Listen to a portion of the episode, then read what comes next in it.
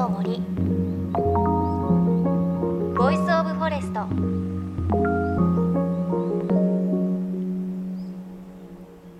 おはようございます。高橋万里恵です。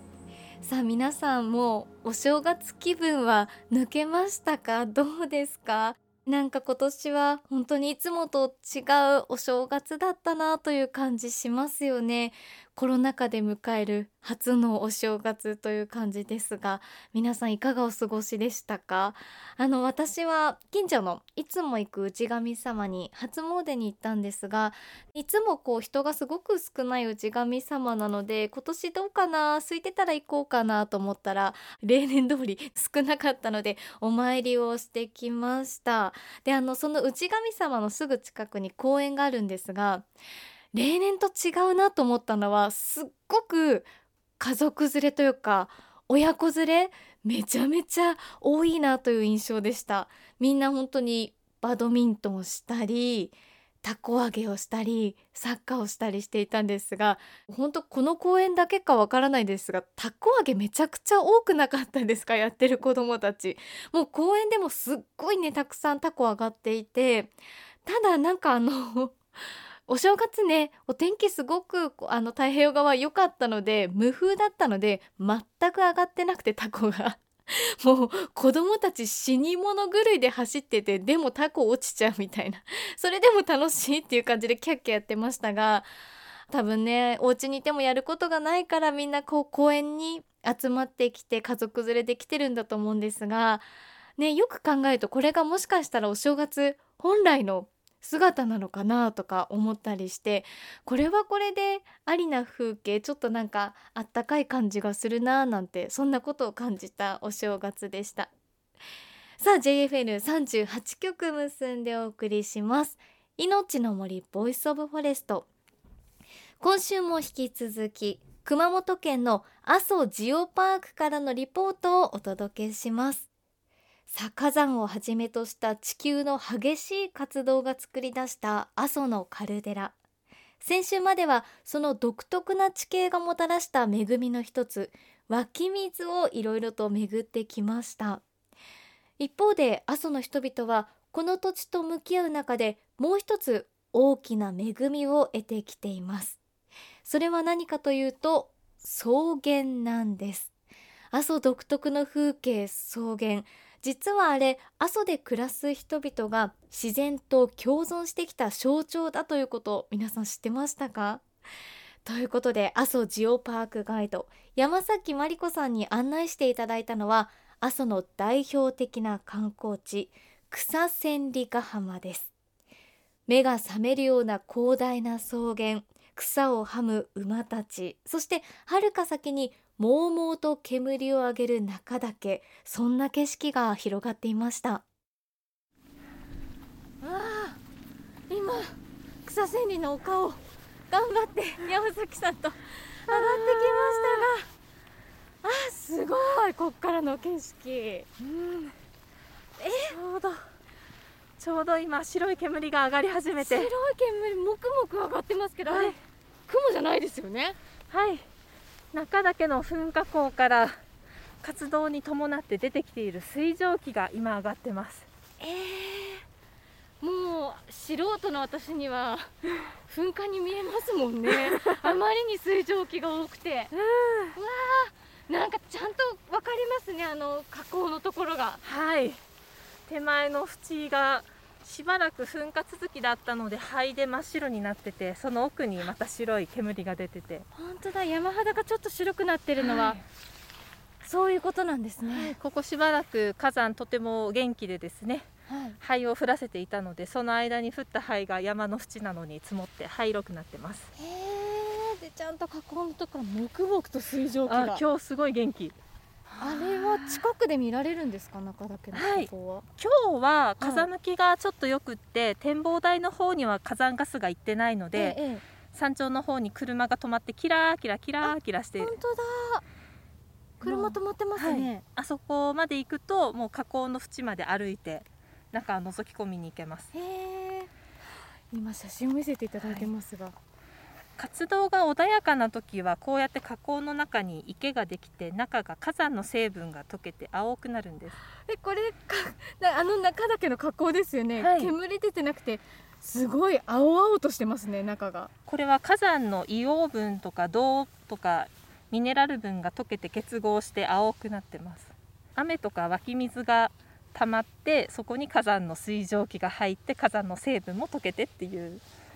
そういう出来方です。こんな色するんですか。すごい綺麗なブルー。すごい綺麗です。バスクリンみたいって皆さんおっしゃいますけど。確かに確かにバスクリン感ある。ただちょっとお厚め、温度50度から70度ぐらい、非常に強い酸性で。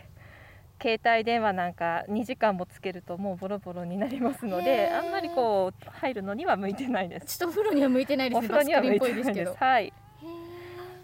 活動が活発になるとこの湖が干上がって中からああやって水蒸気が出てきて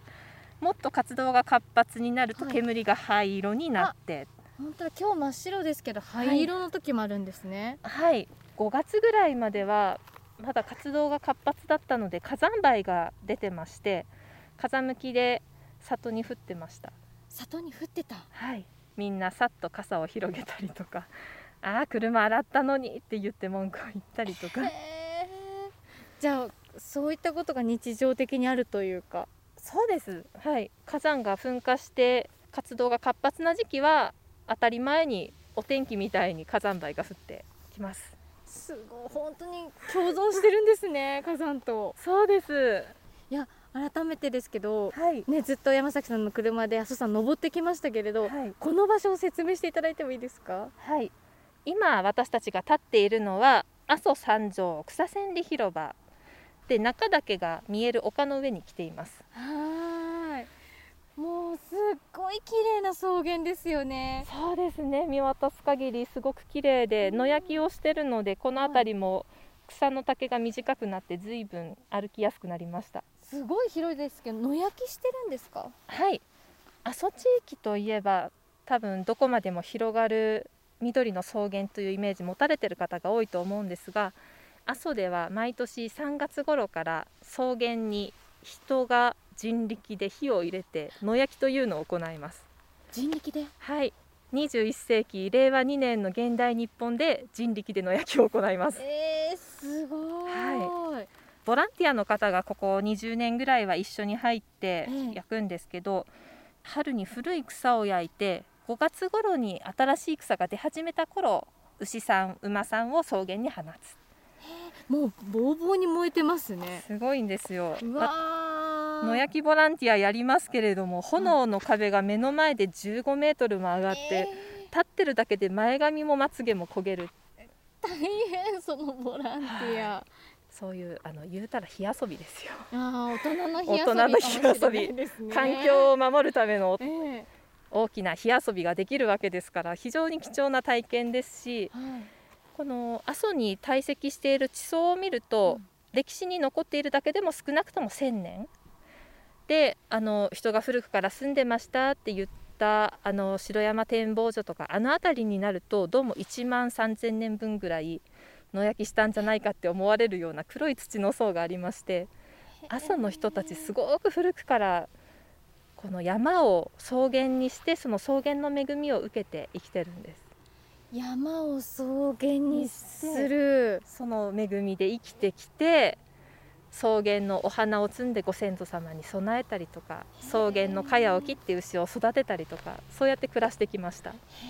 いやだって山って言ったらこう森が深くてとかそう。いうイメージでそこからもこう恵みってあるのかなと思うんですけど、うん、あえてその野焼きをして草原にして得る恵みっていうのはどういうものがあったんですか？そうですね。火山のある地域って土壌がすごく弱いんです。ずるずると滑っていく地形が多いし阿蘇は特に切り立った壁がありますので土砂崩れ非常にしやすいですね。うん森だと地面にかける負荷がすごく大きいんですけれども草原だと地面にそんなに重さをかけずに火山地形でもしっかり根を張って地形が崩れるのも防いでくれる。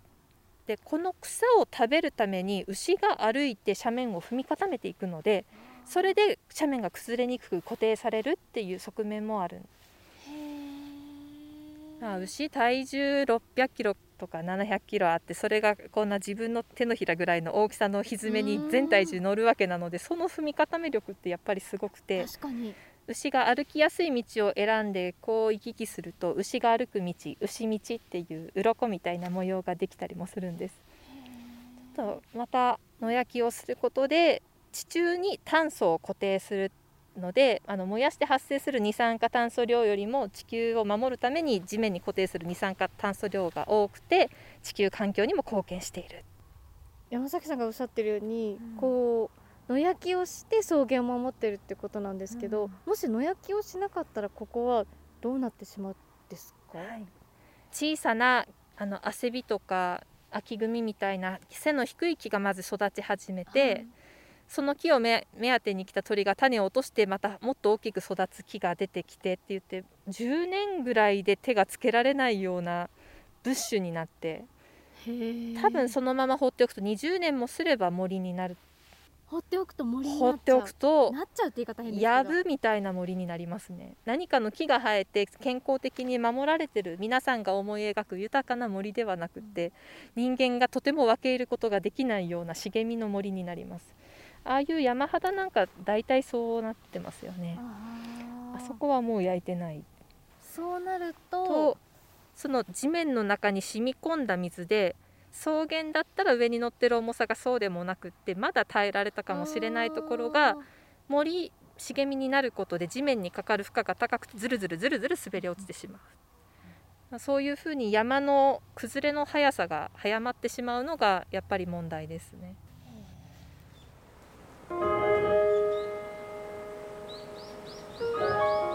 の森。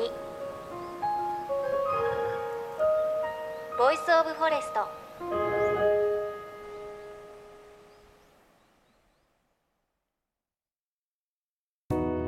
JFN38 局では東日本大震災で被災した沿岸部や全国の震災による津波被害が予測される地域に津波から命を守る森の防潮堤を作る鎮守の森のプロジェクトを支援する募金を受け付けています。この命を守る森づくりに取り組んでいる AIG 損保は中小企業のリスクにフォーカスした損害保険のラインナップビジネスガードを法人会納税協会会員の皆様に提供しています。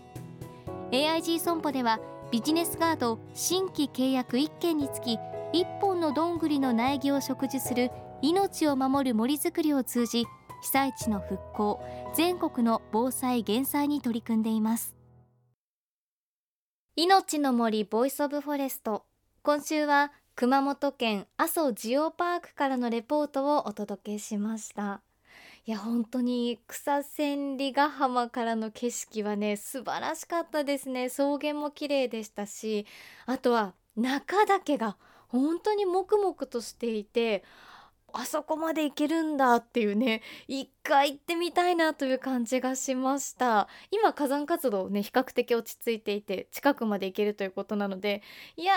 ー行ける日が来るといいなっていう風にねすごく思いますがでも山崎さんにお話を聞いていて本当に阿蘇の人々はこう自然と火山と共存してるんだなという感じがしてなんかこう自然環境の循環の中にしっかりそこに住んでる人も入ってるんだなという感じがしました。あのプライベートでも阿蘇がすごく好きなので行くんですが、まあ、行くと当たり前のように草原が広がっていてすっごく綺麗なのでああもともとこういう景色だったのかなとかもう当たり前にねあの景色があるんだなという感じがしていましたが、ね、お話を聞くとそこには本当に古くから住む人々の自然と共存するための知恵があって1万3,000年も前から野焼きをして草原を守っていたのではないかっていうふうにね言われてるっていうことを聞くと